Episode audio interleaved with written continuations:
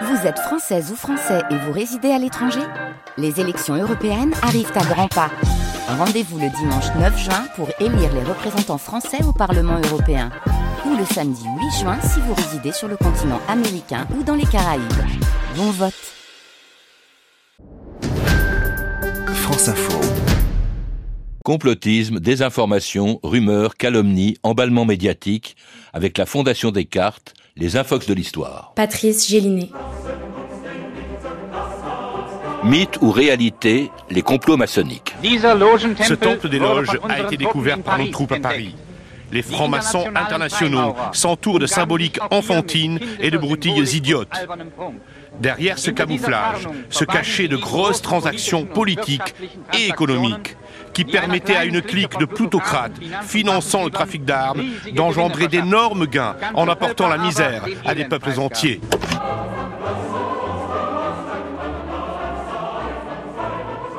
Le 14 juin 1940, le jour même où elle entrait dans Paris, l'armée allemande occupait et réquisitionnait le siège du Grand Orient de France rue Cadet. Comme Hitler l'avait fait en Allemagne en arrivant au pouvoir, il fallait que disparaisse aussi en France cette société secrète dont le pouvoir était tel, disait-on, qu'on l'accusait d'avoir entraîné le monde dans la Deuxième Guerre mondiale. C'était un des nombreux complots dont on a soupçonné la franc-maçonnerie depuis sa naissance 200 ans plus tôt. Venue d'Angleterre en France au milieu du XVIIIe siècle, elle y avait apporté ses idéaux, ses rites étranges et son goût du secret, qui ont alimenté tous les soupçons, tous les fantasmes, et servi de prétexte à la persécution dont la franc-maçonnerie a été victime pendant l'occupation. Dès le 13 août 1940, à Vichy, Pétain décidait de dissoudre les loges maçonniques, et deux mois plus tard, en octobre, les objets confisqués par les Allemands rue étaient exposés à Paris. Au Petit Palais vient de s'ouvrir l'exposition maçonnique qui jette la lumière sur la curieuse et mystérieuse mise en scène établie par les francs-maçons, qui prétendaient ainsi impressionner leurs adeptes. On ne peut que s'étonner et sourire aussi de constater que ces rites d'un autre âge aient pu, à notre époque, faire l'objet de telle crédulité. Combien de solennels pontifs de la politique restèrent dans cette cellule appelée chambre de réflexion et parée d'ornements macabres? Combien revêtirent le tablier maçonnique ou passèrent à leur cou ces sautoirs brodés de signes cabalistiques, symboles de leur puissance secrète, aujourd'hui anéantie et c'était l'ouverture d'une exposition antimaçonnique en octobre 1940, au tout début de l'occupation. Roger Daché, bonjour. Bonjour. Vous êtes euh, historien de la franc-maçonnerie et président de l'Institut maçonnique de France. Alors, dans un livre coécrit avec Alain Boer, Nouvelle histoire des francs-maçons en France, l'occupation, euh, dites-vous, a été sans doute la période la plus sombre de euh, la franc-maçonnerie, à l'époque où elle était accusée par les Allemands et par le régime de Vichy d'avoir entraîné la France dans la guerre, un des nombreux complots dont on l'a soupçonné tout au long de son histoire, pendant plus de 200 ans. Comment est-ce qu'on peut expliquer la méfiance, l'hostilité et les théories du complot dont elle a fait l'objet pendant si longtemps? Je crois que la raison fondamentale, c'est que la maçonnerie n'est pas une société secrète, puisque son existence a toujours été connue, et même euh, l'identité de ses membres les plus éminents a toujours été publique. Mais c'est une société à secret au pluriel, c'est-à-dire qu'elle a des secrets qui sont en quelque sorte fonctionnels, qui permettent à son organisation de vivre euh, en interne. En 1744, à Paris, on publie pour la première fois un petit ouvrage qui d'ailleurs rencontre un très grand succès public et qui s'appelle Le secret des francs-maçons. C'est la raison pour laquelle j'ai l'habitude de dire que tous les secrets des francs-maçons sont en vente dans les bonnes librairies depuis 280 ans. Et ce petit livre qui donc a un grand succès, commençait par quelques vers de Mirliton dans le style du XVIIIe siècle qui disaient ceci. Pour le public, un franc-maçon sera toujours un vrai problème qu'il ne saurait résoudre à fond qu'en devenant maçon lui-même.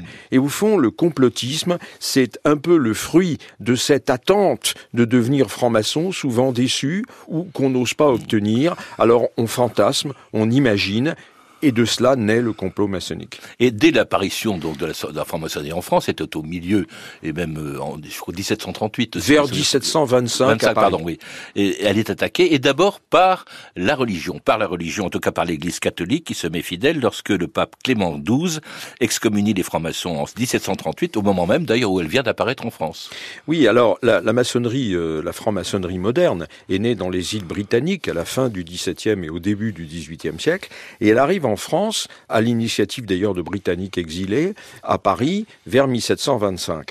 Et alors, elle a toutes les raisons d'inquiéter les pouvoirs publics. Les deux raisons majeures, c'est d'abord qu'elle est constituée principalement de sujets britanniques, en plus des jacobites, c'est-à-dire des gens qui sont révoltés contre la nouvelle monarchie hanovrienne qui s'est établie en 1714. Donc le pouvoir royal dit, vient de faire des complots politiques euh, sur notre territoire, mais aussi, mais aussi, parce qu'elle est née dans un pays, l'Angleterre, qui est un pays protestant et de liberté religieuse.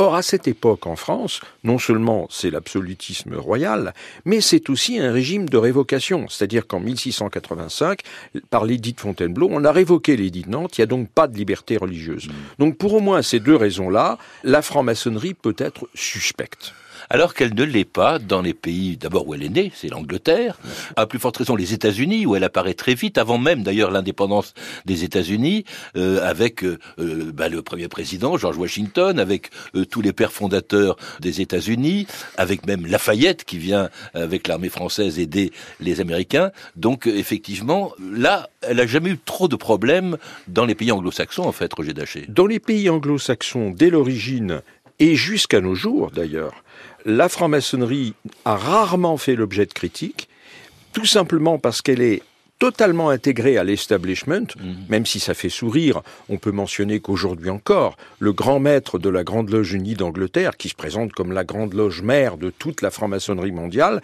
c'est le duc de Kent, qui est le cousin de la reine Elisabeth II. Donc elle est totalement intégrée à l'establishment. Vous avez mentionné Washington et euh, la plupart des 13 des signataires de la déclaration d'indépendance sont des francs-maçons. Donc, dans ces pays-là, elle fait partie du paysage politique, historique et culturel. Et elle a joué un rôle considérable dans la guerre d'indépendance des colonies euh, anglaises d'Amérique, euh, devenues les États-Unis.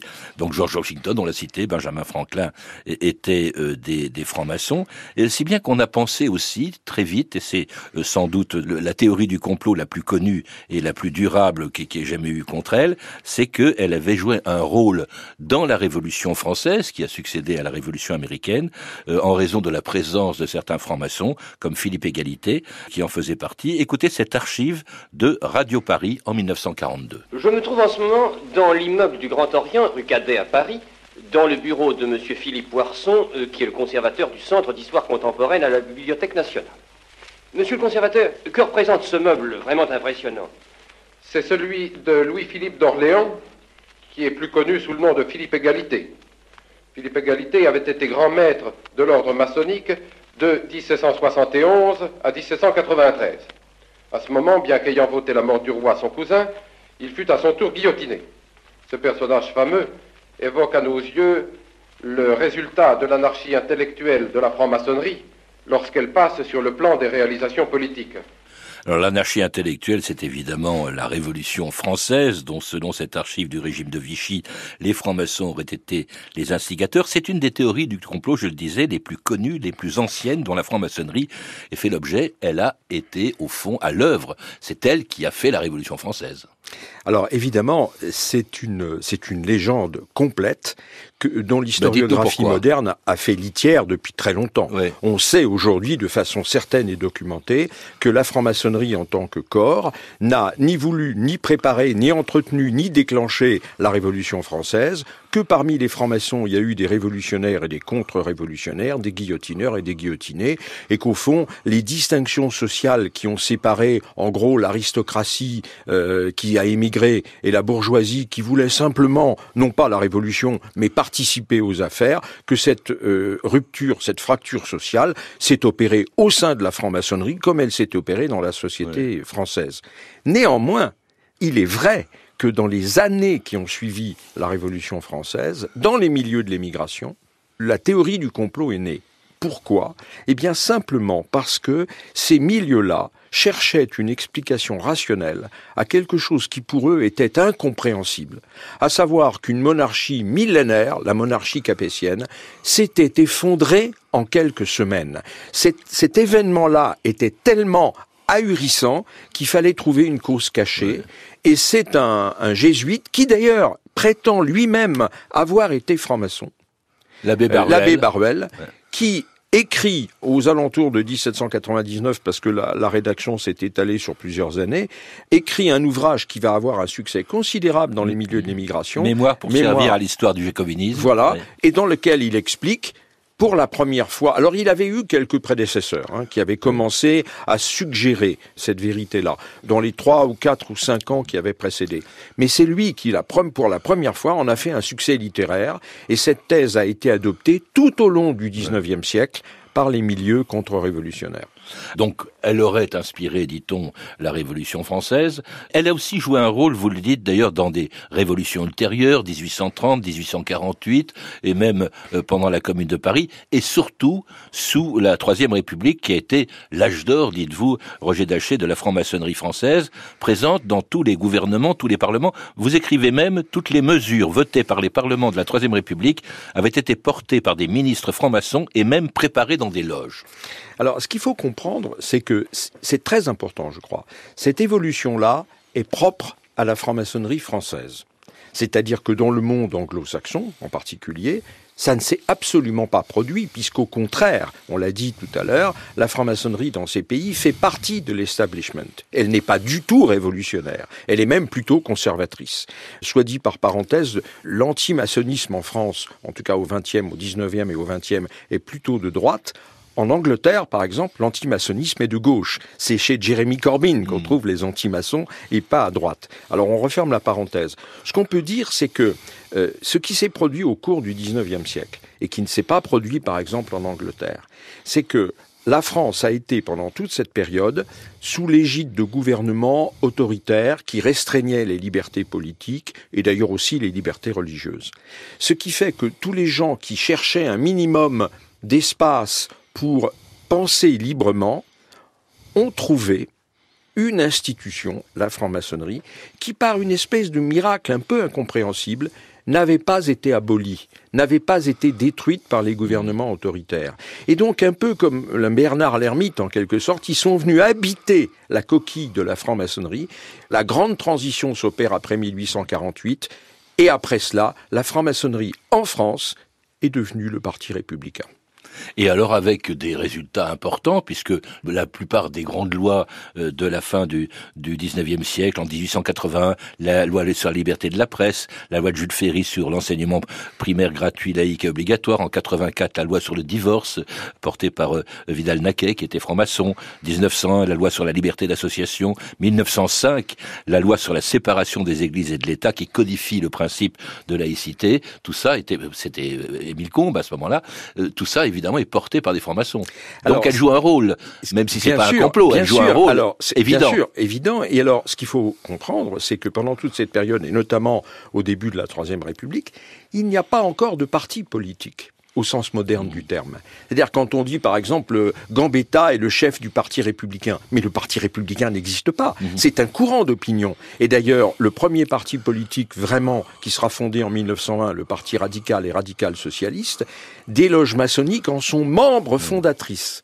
C'est-à-dire que la, la franc-maçonnerie a fonctionné comme un parti politique parce qu'il n'y avait pas de parti politique en France à cette époque. Ça a été le premier parti politique qui ne portait pas ce nom. Sous la Troisième République, donc âge d'or de la franc-maçonnerie, dites-vous, Roger Daché, c'est aussi l'âge d'or de l'anti-maçonnisme avec quelques affaires euh, qui ont évidemment terni la réputation, c'est le moins qu'on puisse dire, de la franc-maçonnerie. Il y a eu l'affaire Dreyfus dont on dit qu'il y avait les francs-maçons derrière. Et surtout, alors une affaire qui a été vraiment, on peut dire un complot, c'était l'affaire des fiches en 1904.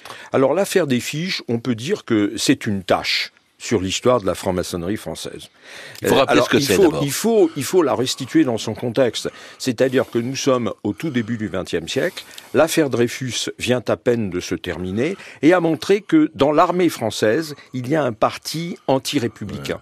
Et donc la franc-maçonnerie est, euh, inquiète. Alors je, je, rappelle brièvement, euh, il s'agit en fait du ministre de la Guerre, le général André, qui utilise la franc-maçonnerie pour établir des fiches sur les opinions politiques et l'appartenance religieuse des officiers de l'armée française, destinées à écarter de l'avancement les officiers catholiques ou royalistes au profit des républicains. Et c'est un vrai scandale. Alors ça, c'est un vrai scandale parce que euh, ça veut dire qu'une association privée, car la franc-maçonnerie n'est pas autre chose, se substitue à l'appareil d'État voire pire, se met au service d'une partie de l'appareil d'État pour effectuer une délation, un fichage d'officiers de l'armée française. Donc, évidemment, quelle que soit l'opinion politique, et même d'ailleurs chez les francs-maçons. Par exemple, Paul Doumer, qui sera plus tard président de la République et qui est franc-maçon, va démissionner à cause de ça, en disant ça, je n'accepte pas que la franc-maçonnerie se conduise de cette manière. Le scandale sera très important. Apogée de l'antimaçonnisme qui se poursuivra après la Première Guerre mondiale, pendant l'occupation, avec la loi du 13 août 1940 qui dissout les loges maçonniques, suivie un an plus tard d'une décision annoncée par le maréchal Pétain le 12 août 1941. Voici ce que j'ai décidé. Premièrement, l'activité des partis politiques et des groupements d'origine politique est suspendue jusqu'à nouvel ordre en zone libre. Deuxièmement, l'indemnité parlementaire est supprimée à dater du 30 septembre. Troisièmement, les premières sanctions disciplinaires contre les fonctionnaires coupables de fausses déclarations en matière de sociétés secrètes ont été prises. Les titulaires des hauts grades maçonniques, dont une première liste vient d'être également publiée, ne pourront plus exercer aucune fonction publique. C'était Pétain le 12 août 1941, interdisant l'accès aux fonctions publiques des francs-maçons, un an après avoir dissous les loges maçonniques, des décisions personnelles de, de Pétain, sans même que les Allemands le lui aient demandé, un peu comme d'ailleurs pour les lois antisémites, euh, vous êtes Alors, ce qui est même frappant, c'est que les lois antimaçonniques ont précédé les lois antisémites. Et d'ailleurs, dans le désastre de, de l'été 40, ce qui est frappant, c'est que, compte tenu de l'état du pays, on publie les lois antimaçonniques comme une urgence absolue, comme si c'était c'était ça qui allait sauver la France. Et là, le rôle personnel de Pétain est très important parce qu'il était persuadé que à l'occasion de l'affaire des fiches, il avait été justement, des fiches. Sa, sa, carrière avait été retardée. Et on a publié il y a quelques années, euh, Dominique Verger-Chaignon a publié, Bénédicte Verger-Chaignon a publié une très belle biographie de Pétain qui montre qu'en reprenant son dossier militaire, c'est faux. Mais il en était lui-même persuadé et donc il réglait un compte personnel. La franc-maçonnerie est donc interdite, devient la cible d'une propagande antimaçonnique illustrée par un film, Forces occultes, projeté pour la première fois à Paris le 9 mars 1942. Voilà enfin de la pellicule bien employée. Dédié aux Français, hélas trop nombreux, qui ont la mémoire courte, le film n'a qu'un objet. Révéler au public ce que fut, dans la France d'avant-guerre, l'action de la franc-maçonnerie, lui montrer comment les loges ont délibérément en pleine connaissance de cause, conduit le pays à la guerre souhaitée, voulue par Israël. Mais vous tous, maçons, vous poussez à la guerre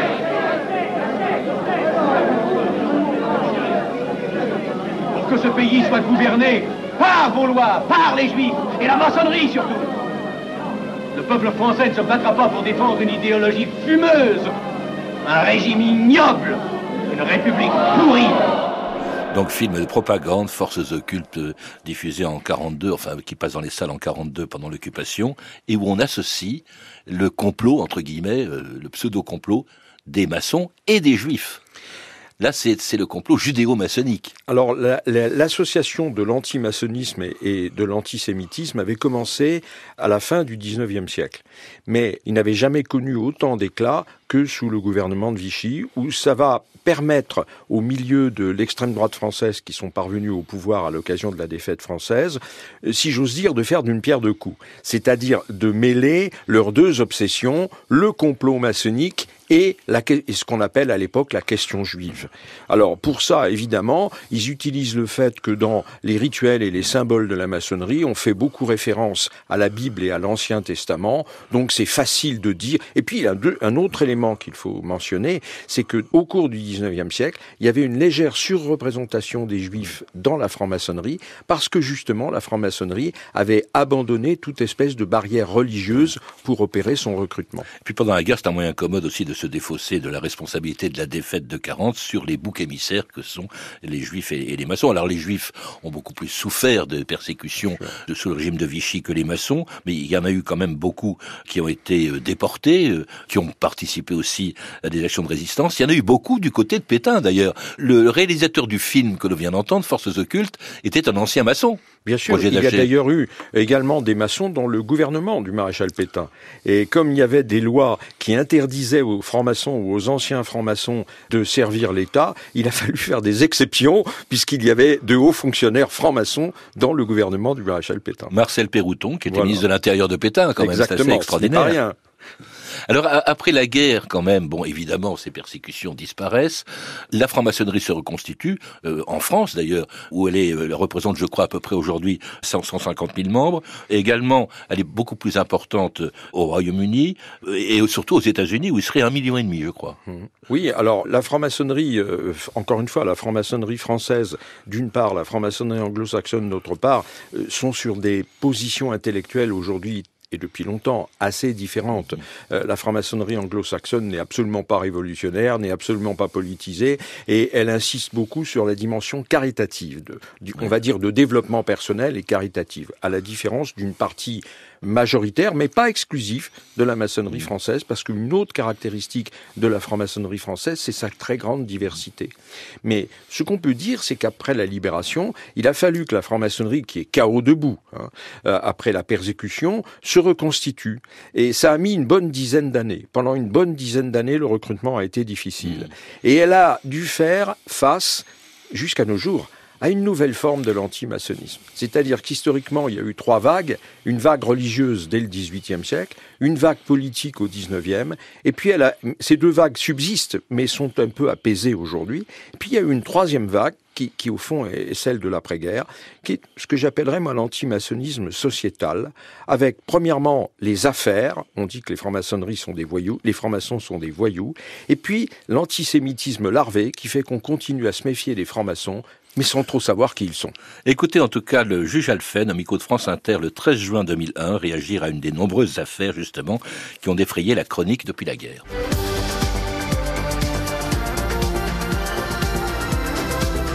À Nice, le doyen des juges d'instruction est en garde à vue. Il est soupçonné d'avoir profité de sa fonction afin d'obtenir des renseignements pour une loge maçonnique. Effectivement, on retrouve des francs-maçons dans un bon nombre d'affaires politico-financières. En ce qui concerne le fait que certains juges appartiennent à, certaines loges, euh, effectivement, je trouve ça absolument anormal. Ce sont des, des systèmes qui s'autoprotègent? Absolument, oui. Euh, bah, c'est le but quand même de la mmh. franc-maçonnerie. Au départ, c'était la justice pour tous et c'est mmh. devenu la justice pour les frères euh, ou l'injustice pour les frères. Euh, il y a un système d'entraide qui est parallèle à, la société officielle et je pense que c'est aussi très dangereux pour la démocratie. Il est évident qu'un juge qui a un dossier concernant un de ses frères ne va pas juger de la même façon que si c'était quelqu'un qu'il ne connaissait pas du tout. Un système qui s'autoprotège, qu'est-ce que vous en pensez Les déclarations à l'époque du juge Elfen sont scandaleuses parce qu'elles ne correspondent absolument pas à la réalité profonde de la franc-maçonnerie. Qu'il y ait la franc-maçonnerie établit entre des gens des relations particulières. Ça s'appelle un réseau, mais un réseau, ça peut être quelque chose de tout à fait convenable. Et le réseau des anciens élèves des grandes écoles n'est pas un réseau de voyous, simplement un réseau des individus peuvent éventuellement le dévoyer. Mais la franc-maçonnerie condamne tout cela. Alors ce qui s'est passé, c'est que pendant une certaine époque, quand on voyait les comportements de cette nature, la franc-maçonnerie était tellement honteuse qu'elle mettait un peu la poussière sous le tapis et qu'on écrasait les coups, si j'ose m'exprimer ainsi. Et un jour, Alain Boer, qui a été euh, il y a, il y a plus de 20 ans grand maître du Grand Orient de France, a dit Nous allons substituer au recyclage des ordures le tri sélectif des déchets. C'est-à-dire qu'on a déclaré, il y a des gens qui sont mal conduits, on les a foutus dehors. Mais, mais présenter la franc-maçonnerie qu'un juge de la République présente la franc-maçonnerie comme une association qui euh, est un danger pour la démocratie, d'abord, il n'a pas lu l'histoire de la franc-maçonnerie, et ensuite, et surtout, ça ne correspond pas à la réalité vécue par 150 000 personnes, dont l'immense majorité sont des gens parfaitement honnêtes. Merci Roger Daché, vous êtes l'auteur, justement pour en savoir plus et qui pour lire des choses sur la franc-maçonnerie. Vous êtes l'auteur de l'encyclopédie des francs-maçonnes et des francs-maçons, coécrit avec Alain Boer et publié en octobre dernier aux éditions Grund, mais aussi Les francs-maçons en 100 questions, publié en 2021 chez Talandier, et un que sais-je sur l'histoire de la franc-maçonnerie française. C'était les Infox de l'histoire, en partenariat avec la Fondation Descartes, un espace de recherche sur les questions d'information et de désinformation, à la technique Tar Bouflika, documentation et archives sonores Juliette Marcaillou, une réalisation de Vanessa Un podcast de Patrice Gélinet.